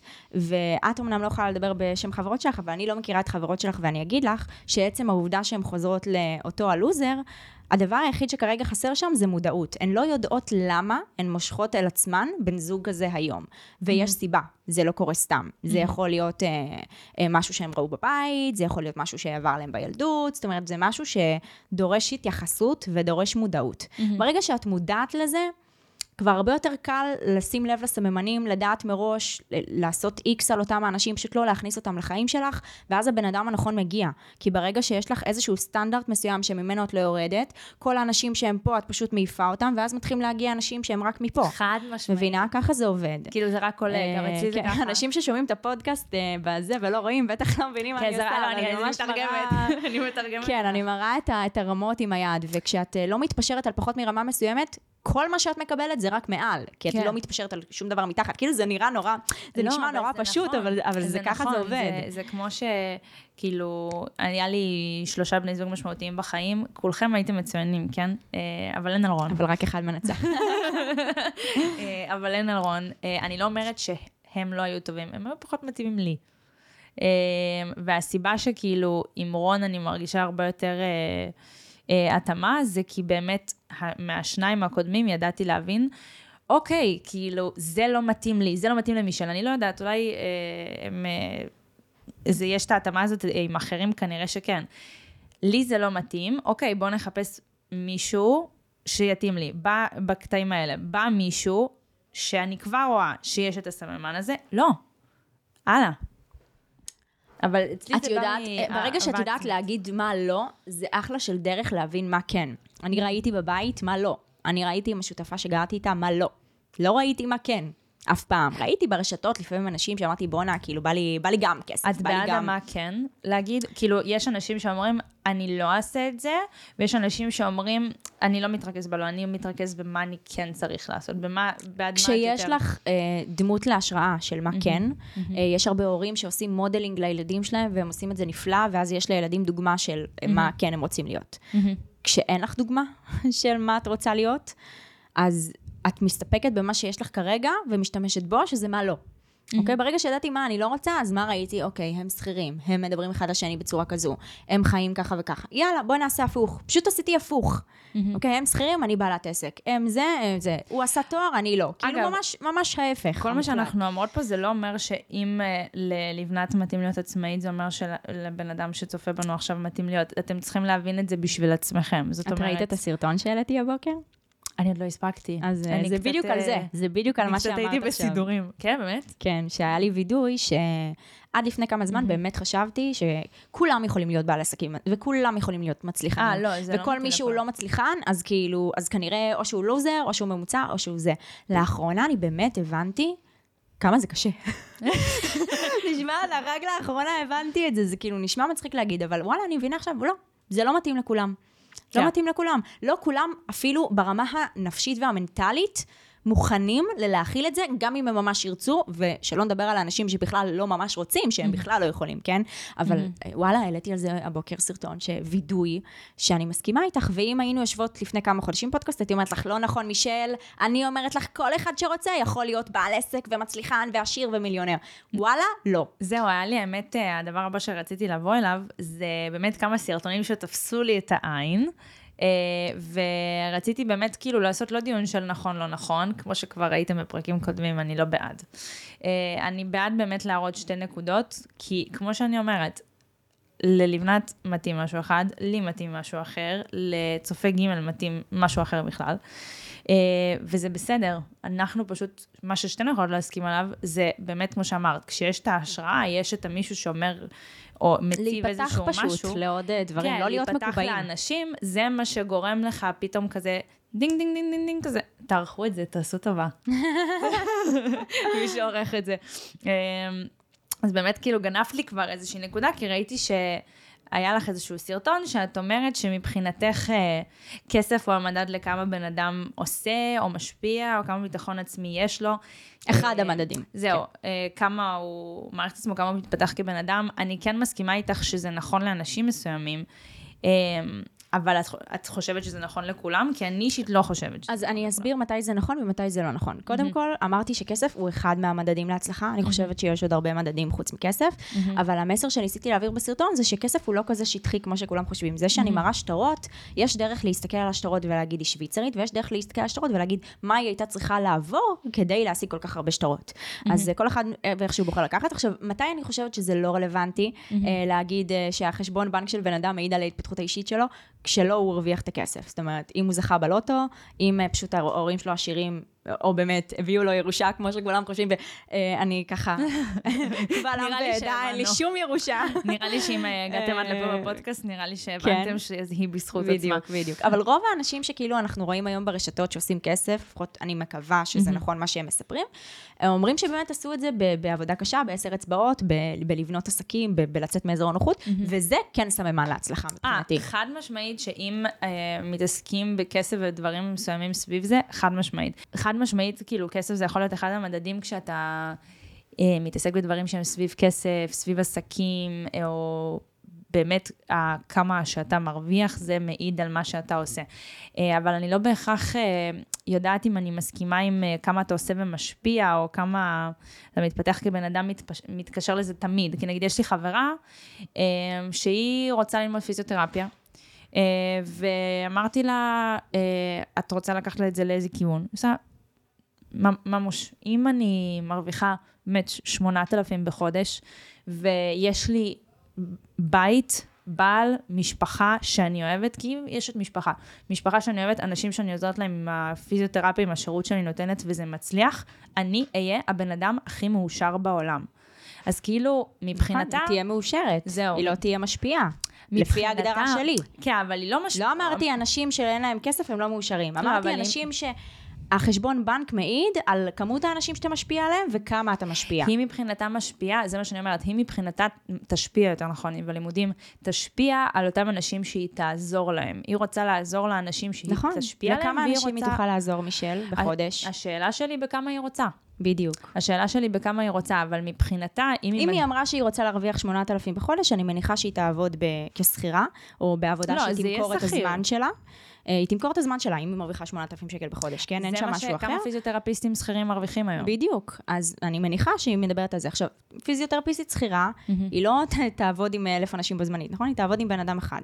מה שבסוף מוכיח את הטענה שלי של כמה מטופל- מטופלים יהיו לה בחודש, 100. היא השאלה- השפיעה על 100 אנשים, ולכן היא הרוויחה, רגע, תני לסיים. אוקיי. היא השפיעה על 100 אנשים, והיא הרוויחה 8,000. אני מבטיחה לך שלהשפיע על 100 אנשים, היא יכלה להרוויח יותר באותו התחום, אם היא הייתה פשוט חושבת בראש עסקי, אבל בלי קשר לזה, אם היא יכולה להשפיע במקסימום נגיד על 100, כי היא תעבוד כנראה אחד על אחד, נכון? בפיזיותרפיסטיה, ואני משפיעה על אה, מאות אלפים בחודש. וזו הסיבה שהחשבון בנק שלי ייראה גדול משלה. אבל ההשפעה היא גם נמדדת על פי מה הבן אדם רוצה לעשות. מבחינת... אה, השפעה, כשאני מדברת על השפעה, אני מדברת על איך שאני מציגה השפעה. אה, זה לא משהו השפעה אחר. שהיא אושר, כי אותה עושה מאושרת לגור בבית עם כלב ו- ובעל. לא, זה לא על הקטע של השפעה, השפעה על. כמות, על כמות של אנשים ועל כמה שינית לבן אדם את החיים. יש מצב שהיא תשנה לאנשים את החיים ברמות עם הטיפול הפיזיותרפיסטי שהיא תעשה להם. אבל לכמה את יכולה לשנות את החיים? אני כשאת להפך. בן אדם אחד ואת מוכרת את הזמן שלך. אז להפך, אני אומרת, היא, היא לא מודדת את זה בכמות, ואני יכולה להבין למה. היא מבחינתה, יותר חשוב הבן אדם האחד. זאת אומרת, אם יש לה את ה... מה שנקרא את המרכיבים של העושר והכל מסביב, היא יכולה להשקיע באנשים שהיא מטפלת בהם, ואז כל בן אדם כזה, זה כאילו לא יהיה, אוקיי, מתוך 100 אה, אנשים שעבדתי איתם, 50 באמת יצאו בהרגשה שהם הושפעו מהטיפול שלי ועזרתי להם. אלא כל המאה יצאו, מבינה? זאת אומרת, מה שאני מנסה להגיד, עוד פעם, אני מסכימה איתך, אני פשוט אומרת שהשפעה היא משהו שנמדד, כמו שאת אומרת, את מציגה השפעה בצורה אחת, היא מציגה השפעה בצורה אחרת. השפעה היא בעינינו, את מודדת את זה בכמות אנשים, והיא מודדת את זה באחוז הצלחה נגיד, עם, אה, לא יודעת, מתוך 2-2, עדיף לה מתוך, אה, מאשר מתוך 50-100. מבינה מה אני אומרת? אם אני עוזרת למתוך 100 אלף אנשים 80 אלף, זה עדיין יותר ממתוך 100 100. לא, אוקיי. חד משמעית, זה מה שאני אומרת, כמו שאני אומרת, זה עכשיו, אני אתן לך עוד נכון, לא זווית נכון. להסתכל על זה. זה לא נכון, לא נכון, זאת אומרת, את הולכת הביתה וישנה בשקט עם ההרגשה הזו, והיא הולכת ישנה בשקט עם ההרגשה הזו. שזה בסוף הכי זה מה חשוב. שחשוב. אם היא הולכת לישון בשקט, נכון, נכון, ואין נכון. לה uh, תחושות של פספוס, של יכלתי לעשות יותר, זה מדהים. נכון, אבל למה לרוב משמעית. זה קורה? כי היא לא מאמינה בעצמה מספיק כדי לדעת, בואי בוא נשאל אותך שאלה כזו. מה המטרה שלה בסוף? שבן אדם ירגיש יותר טוב, שסתם תפסיק לכאוב לו הרגל, לדוגמה? כן, סתם שאלה. אם נגיד מה הבן המטרה אדם, שלה? אה, נגיד ניקח אותי, סתם דיברנו כן. על עצמי בצחוק, אה, יש לי קרע במיניסקוס, אם אני יוצאת אה, והקרע לא מפריע לי, סיימנו. מעולה. אז מה שהיא רוצה לגרום לאנשים לעשות, זה בעצם להרגיש טוב יותר ושלא יהיו להם כאבים בגוף. האם היא יכולה לעשות את זה בדרך שבה היא תוכל לגרום לא ל-80 אנשים להרגיש טוב בחודש, אלא ל-80 אלף? תעני לי בכן או לא. יש דרך? היא יכולה לעשות את זה, אבל השאלה אם היא תרגיש מזה את הסיפוק. כי היא לא. אם היא מרגישה סיפוק מלעזור ל-80, היא תרגיש סיפוק מלעזור גם ל-80 היא לא אלף. תרגיש את הסיפוק, היא ספציפית, ויש אנשים כאלה, במיוחד בישראל, בגלל שהחיי משפחה, נגיד, סתם דוגמה, אני, איך, רוצ- איך חיי משפחה קשורים ל... יש לא. אנשים, נגיד, אני כבן אדם, קריירה קודם, אוקיי? יש אנשים שזה הפוך, יש אנשים שאפילו מפסיקים לעבוד בשביל המשפחה, סתם דוגמה. אבל איך זה קשור? אם עם 80 אנשים היא יכולה לנהל אה, כי משפחה, היא גם עם 80 כי אלף. ככה היא לא מאושרת מהחיים שלה, היא לא מרגישה איך היא את יודעת? ההשפעה. היא עוד לא עשתה את לא זה. מרג... היא יודעת, היא, יודע- היא מגיל קטן מוקפת במשפחה מאוד גדולה. היא יודעת שאם היא לא תהיה מוקפת בזה, והיא לא תרגיש את זה, והיא לא תקדיש את עצמה לזה, זה לא שווה אבל את למה, ה-80,000. למה לעזור ל-80 אלף אנשים אומר שאת לא תהיי מוקפת במשפחה? את יודעת שהבן זוג שלי היום ואני עוזרים ל, אה, בחודש למאות אלפי אנשים דרך התכנים שלנו, לעשרות אלפי אנשים שרוכשים מאיתנו מוצרים, ולמאות אנשים שבחודש קונים מאיתנו תוכניות ליווי. השאלה מה יקרה כשתקימו הבן משפחה. זוג שלי ואני רוב היום ביחד בבית. אוקיי. רוב היום אנחנו לא עובדים. וזה הסיבה שרגע התעכבתי על מה שאנחנו מדברות עליו אבל- עכשיו, כי אני רוצה להעביר פה מסר. אפשר לעזור ליותר אנשים, ושיהיה לך יותר זמן מנוחה וזמן עם המשפחה וזמן עם הילדים המתוקים שאת רוצה לשבת איתם ולשחק איתם ולראות אותם גדלים. ואפשר לעשות את זה ביחד, בזכות ידע עסקי. תלוי באיזה צורה. ברור שזה תלוי לא, באיזה תלוי צורה. באיזה צורה. כי נגיד, אה, עוד פעם, יש אנשים שהמגע הישיר למטופל, סתם דוגמא, אם אנחנו חוזרים לפיזיותרפיה. מגע ישיר למטופל עושה את זה יותר. כמו שאמרנו בהתחלה, זה לא אומר לך, שלא תעשה את מגע יודעת אישי. שאת רוצה- תקשיבי, את את- נורא, את את, יודעת- את חושבת, אבל כרגע נורא מקובע.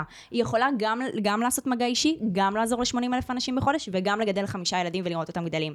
מה אם אני אגיד לך שזה אפשרי? אז היא הייתה רוצה את זה? כשהיא נמצאת שמונה שעות, תשע שעות היא בעבודה. לא צריכה. היא לא צריכה תשע שעות. אז זה מה שאני אומרת, איך היא תטפל באנשים אם היא לא היא. תוכל, אז, אז אני אומרת לך שזה אפשרי, אוקיי? אני לא אפתח לך פה בלי תוכנית עסקית. ליישם את ה... זה אפשרי גם לעזור ל-80 אלף אנשים בחודש, גם לגעת באנשים פיזית וגם לגדל משפחה. את מאמינה לי שזה בלי אפשרי? ליישם, אני אומרת לך עכשיו סתם, את נמצאת על המיטה, אני מטפלת בך. כן. היא לא יכול- היא לא יכולה היא לא יכולה. לעשות את זה. האם, זה, האם את מאמינה לי שזה אפשרי? להגיד לך את האמת, בפיזיותרפיה אני פחות רואה איך אפשר לרצות לטפל בתשע שעות. וזה אומר תשע שאין לה. מספיק ידע עסקי, ולא שהיא לא רוצה, באמת. כי אם היא הייתה רואה, אם, אם אני הייתי פורסת בפניה עכשיו את התוכנית העסקית שיש לי בראש, והייתי מראה לה, ככה את עם הילדים, ככה את עוזרת ל-80 אלף, גם מרוויחה יותר כסף, למה צריכה להסתפק ב-8,000, זה מה שאת שווה, גם עוזרת ל-80 אלף אנשים עכשיו להרגיש טוב בגוף שלהם, ולא להיות חולים, ולא להרגיש כאבים, ולא רק ל-80. את חושבת שהיא הייתה אומרת לי לא? צריך לשאול אותה, אבל נראה לי שלא. יופי, אז זהו. I rest my case, I can go. אני לוחץ לך את היד. לא, אבל. באמת, למה חשוב לי להתעכב על זה? כי אנשים נורא חושבים ב... ב, ב או, או, או. או שאני אהיה בזוגיות וזה, וגם אעשה קריירה וזה, או שאני אהיה בבית. אפשר היום גם וגם, עם כל הכלים שיש היום.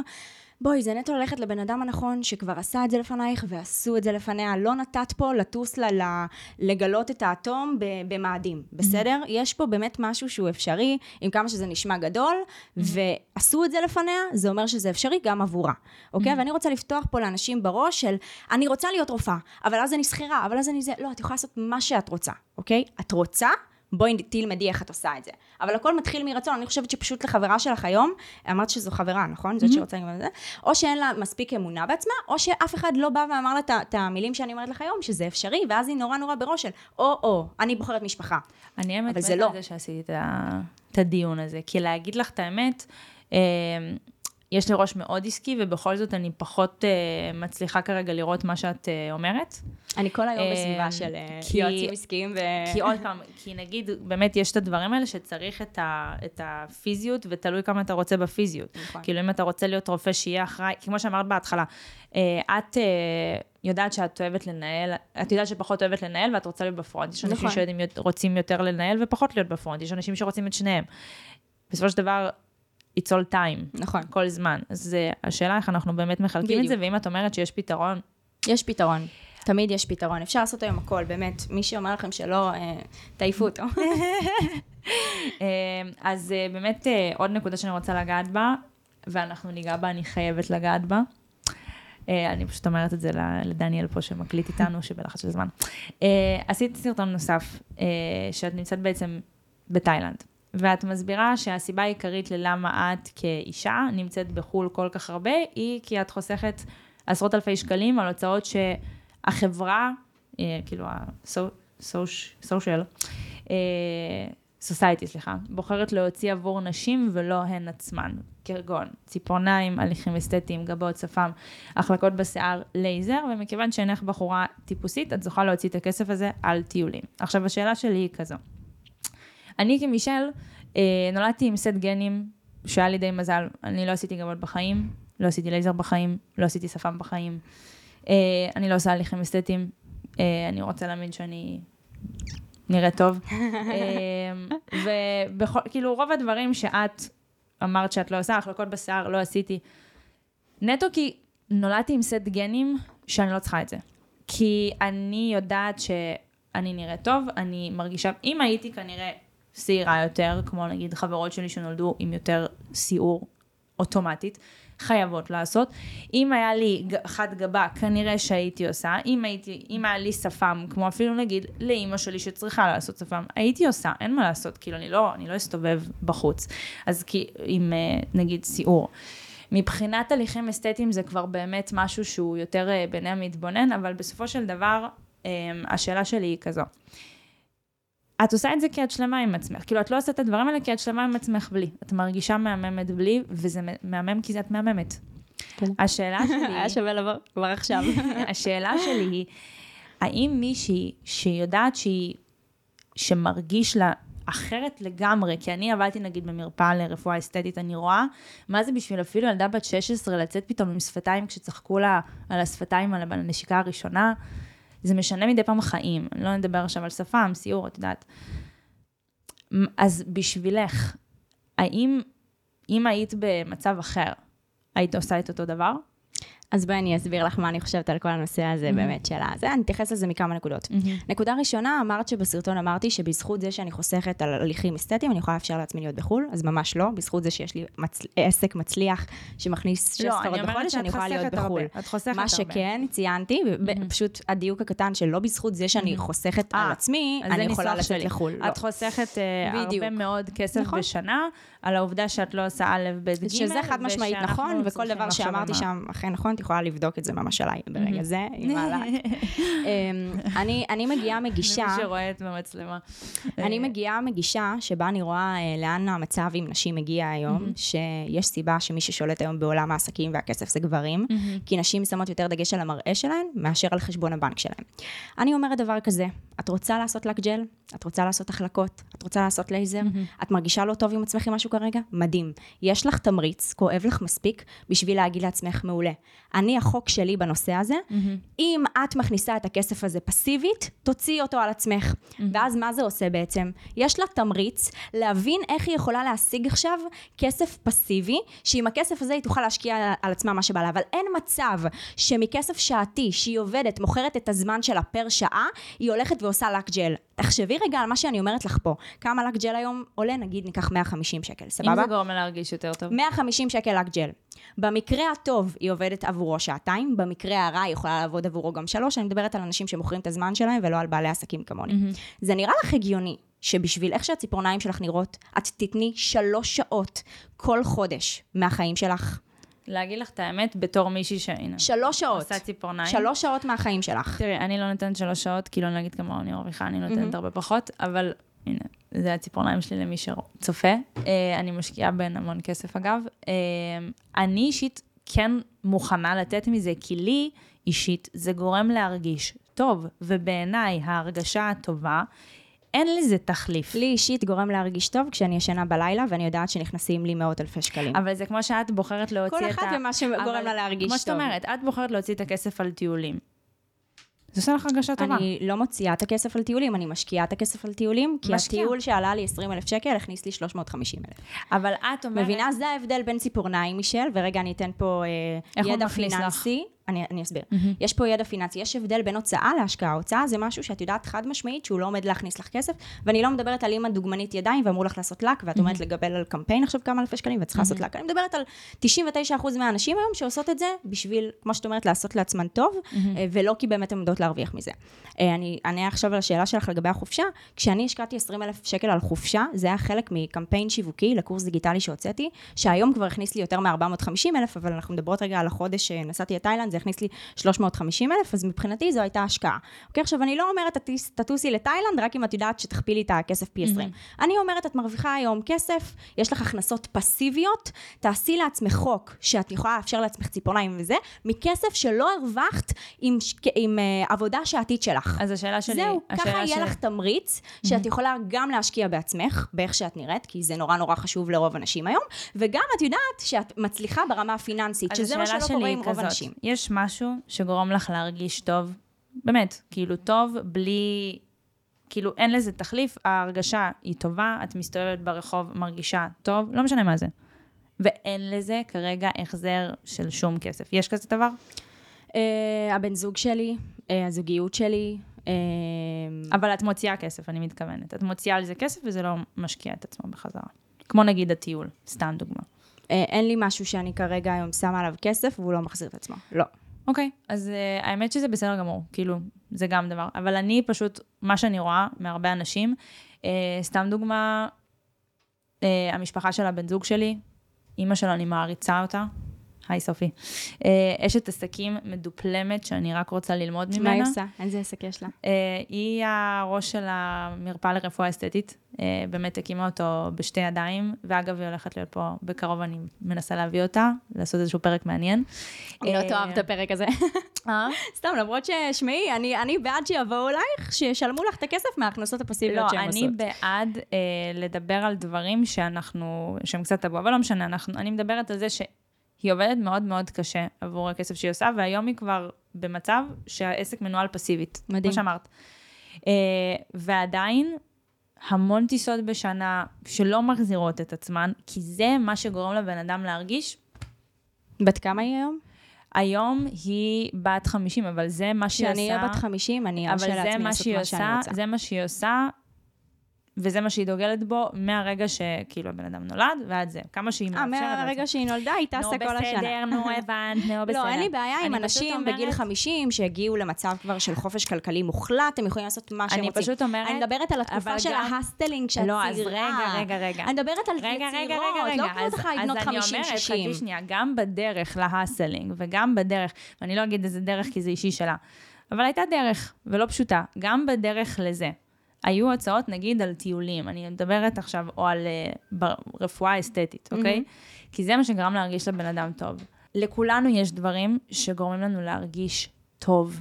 לבחורות מדי פעם, כן, זה חלק מהדברים היותר, בואי נגיד ככה, אסתטיים. סליחה על השאלה. אם... את, את מגלה לך בבתי צ'כי? סליחה על השאלה. כן. אם אומרים לך שהדרך היחידה להישאר עם בצ'כים, כאילו, מגולח זה כסף, אז הייתי משלמת על זה כסף. בול. אבל, אבל את יוצאת מדקו... רגע, אני אני, פשוט- אני אסביר לך על איזה כיוון אני מסתכלת על זה. היום נשים עושות דברים בלי מחשבה. זאת אומרת, אומרים לי שאני צריכה להיראות איקס, אני אעשה מה שאני צריכה בשביל זה להיראות איקס. משהו אחר. את לא תחשבי איך את, את רוצה להיראות איקס, אין בעיה. איך את גורמת לעצמך להיראות איקס, ובדרך... אשכרה מייצרת לעצמך חיים שאת לא תהיי תלויה באף אחד אחר, אחר. אבל אני אומרת- זו הכוונה, ולכן אמרתי לך, תגלחי, תעשי לייזר, תעשי לך ג'ל, מההכנסות הפסיביות שלך. אבל זה מה שאני אומרת. אוקיי? ואני וקודם כל- דאגתי לעצמי מהרגע שפתחתי את העסק, שגם כשאני ישנה וגם כשאני חולה, אני, פתח, אני פתחתי את העסק כבר שהיה לי קורס 17, דיגיטלי. אבל אם היא בת 17, שכרגע אין אני מה לעשות. מכירה בני 13 שיש להם עסק. בסדר, זה לא אבל- משנה את המסר שלי. כרגע- ברגע שאת רוצה לייצר לעצמך חופש כלכלי, את לא מוציאה כסף על מותרות, כמו ציפורניים, לפני שאת יודעת שאת לא צריכה למכור את הזמן שלך בשביל לעשות את הציפורניים, ולא משנה, שום דבר שתגידי, לא ישנה את הדעה שלי, ואני לא, מבינה שהדעה משמעית, שלך פה היא שונה של- לגמרי. ברור. ואנחנו יכולות להשוות גם את החשבון בנק ולראות שזה גם מתבטא אני שם. פשוט אומרת, הדעה שלי, אני, אם אני עושה דברים שטובים לי, ואני יודעת שגם uh, הרבה חברים שלי ואנשים שמבוגרים ממני בשני עשורים חושבים ככה, אם הם עושים דברים שטובים להם, והם נהנים מהחיים שלהם, והם עושים עבודה קשה והם משקיעים, וההשקעה חוזרת בצורה כזו או אחרת, כי כרגע אני נמצאת באיזשהו פף שאני מאוד גאה בו, מאוד מרוצה ממנו ורואה ממנו את ההשקעות. מדהים. אז אם אני כמישל רואה שזה גם, יש לי את האופציה לתת לעצמי את ה-rewards, גם אם לא בהכרח יחזירו את עצמם באותו רגע. זה לא פחות חשוב מהדרך, זה כמו שאנשים עושים אבל את. צריכה, את צריכה היום לעבוד פיזית עם הזמן שלך בש- בשביל לעשות את הלק ג'ל הזה? זאת אומרת, אם עכשיו מישל חולה חודש, אין לה הכנסות? אם מישל חולה חודש, קודם כל אם מישל חולה חודש, היא תמצא דרך להכניס. נתחיל מעולה, מזה. יופי, אז את יכולה לעשות לק ג'ל, יש לך את האוקיי נתחיל שלי. מזה. אז, אז, מה, אז מה השיחה? אז מדהים, בסוף מה שאת אומרת, אני גם ככה מתנהלת בשיטה שלך. לא, אבל אני אומרת, ואת כאילו מנסה זה. את יודעת שאם אני- חודש אין לך הכנסות, את ש- לא יושבת בבית בלי שקל, אז נכון? לא, את לא, לא לא. כמו אותם האנשים. רוב האנשים היום אבל שעושות לק ג'ל מוכרות את הזמן שלהם, זו הבעיה שלי. לא הלק עצמו, אתם לא מבינים, לא הלק, לא, לא, הלייזר, לא זה. מה שמשנה. את אומרת שהבעיה היא להתעסק במותרות. מדי פעם מה שאני אומרת, עזבי עכשיו לק, זה לא משנה. מותרות כשאין לך היום תזרים שלא תלוי בך. הבעיה... במ- לך- אני לך את אומרת חושבת- שיש, אז אני מה זה משנה? חושבת שמותרות מדי פעם, זה גם מדי פעם מה שגורם לנו לתזרים. הרי למה אנחנו שואפים בסוף? נכון, כשיש לך את? התזרים, אני מדברת איתך על אנשים שאין להם מישל. אני ואת כרגע באותה דעה, מה שאת אומרת פה במהלך כל השיחה, זה אני חושבת כמוך, אבל מנסה כאילו זה. לא. את אומרת עכשיו שאם את חודש לא עובדת, את לא כמו אותם הבנות שלא יהיה להם כסף ללק ג'ל, נכון? הרי את אומרת, אני אמצא דרך לייצר כסף, אני מדברת איתך על הבנות שלא. אני מדברת איתך על הבנות שמוכרות את הזמן שלהן כדי ממך. לעשות את הלק. אני יותר מבינה לפחות מהשיחה שהמותרות בשבילך הן לא אופציה עד לגיל מסוים. עד למצב שיש לך הכנסות. פסיביות. אז כן. אני, זה מה שאני לא מסכימה לגביו. אוקיי, ובכל זאת חושבת- שאלתי אותך מה יקרה אם אה, לא תעבדי חודש, ואמרת לי, אני אמצא דרך להכניס פסיבית. ברור, אבל אני... ברור. למה, למה זה... זה ברור. כי למה? כי יש, יש לי מותרות שאני שואפת כלכלית. אליהן. יש לי מותרות שאני שואפת אליהן. אם נכון. אני אוותר על המותרות, אני גם כנראה לא אשאף להשיג. זה מה שאני אומרת. מותרות באיזשהו, מוס... באיזשהו מובן מתמרצים אותנו להכניס יותר. אם אנחנו נוותר עליהם עד שנהיה בהכנסה פסיבית, זה כמו נכון. שאמרת בהתחלה. אם זה תמריץ, אני בעד. אם זה זהו. תמריץ להכניס פסיבית, אני בעד. תשמעי מה, מה אמרתי מקודם אחרי זה אחר כך, ואמרתי, אם זה תמריץ, מדהים. שזה יהיה זה לך תמריץ כמו- להכנסה פסיבית, כי את יודעת שרק מההכנסות את תוכלי להוציא את המותרויות, וזה יהיה מדהים. זה גם יריץ אותך כלכלית, את גם תראי שאת לא תלוי- תלויה באף אחד ואת עצמאית, וגם תוכלי לעשות לעצמך לק ג'ל מהמם, כמו של מישל. איזה מדהים גם? זה. רוצה גם. אני האמת לא, אבל זה מהמם עלייך, זה נורא נורא הולם אותך. לא, אז זה מה שאני אומרת. המותרות בעיניי ובעינייך, אנחנו מסתכלות עליהן קצת שונה. אם בסופו של דבר הן מביאות אותנו לאותה מטרה, נכון. זה מה שאני וגם אומרת. באותה דרך, כי כן. עבור שתינו הם תמריץ. כי אנחנו, כי אני לא חושבת שהמותרות הן בגלל אה, שהחברה קובעת לנו א', ב', בסופו של דבר מותרות זה בעיני המתבונן. אצלי זה, לא יודעת, לטוס ו... נגיד, לק ג'ל, יש לי עוד הרבה מעבר, לא יודעת, לקנות לעצמי איזה בגד, גם נגיד הבן זוג שלי חולה מותגים, אוקיי? אה, והאיש עסקים הכי טוב שפגשתי, אה, אבל אה, יש אנשים שבשבילם זה, לא יודעת, בוטוקס, כי א', ב', ג', ד'. נכון, מלא. אז, וזה בסדר. אז שאלה, אז זה מה שאני מנסה להגיד, שהמותרות הן לא משהו שצריך לוותר עליו, המותרות זה משהו שצריך... אל תוותרי עליו, לעשות. תמצאי דרך לה, להשיג את זה מפסיבי. אל תוותרי, תעשי. זהו, יש לנו- הסכמנו. יש לנו פה אייטם, אייטם. טוב, אמ, אתה הורג אותי, אה, דניאל? וואי, היה לנו פה דיון אבל סוער, שתדעו. אבל אני אוהבת את זה. כן. זה מה שרציתי. כאילו, זה גם, עוד פעם, אני אגיד את זה שוב. זה לא hate, זה לא love, זה לא כלום. זה שתי נשים שאני לא אסכים איתה, היא לא תסכים איתי. לגמרי, ובסוף. הבנו גם שהסכמנו. כן, אנחנו. נצא מפה, וכל אחת תמשיך בשלה, ואני בטוחה שהיא תצליח בשלה ואני אצליח בשלי. אתם יושבים, התחברתם למשהו, עשיתם משהו, סיימנו. לגמרי, איזה כיף, תודה שהזמנת אותי, מישל. תודה שהיית פה. אתה רוצה להרוג אותי, אה? אני לא, תומר בחוץ לא מחכה. סליחה. אה, טוב, אז אני אסכם מהר, אני אוהבת אתכם, אני אוהבת אותך. אין פה כלום, זה לא זה.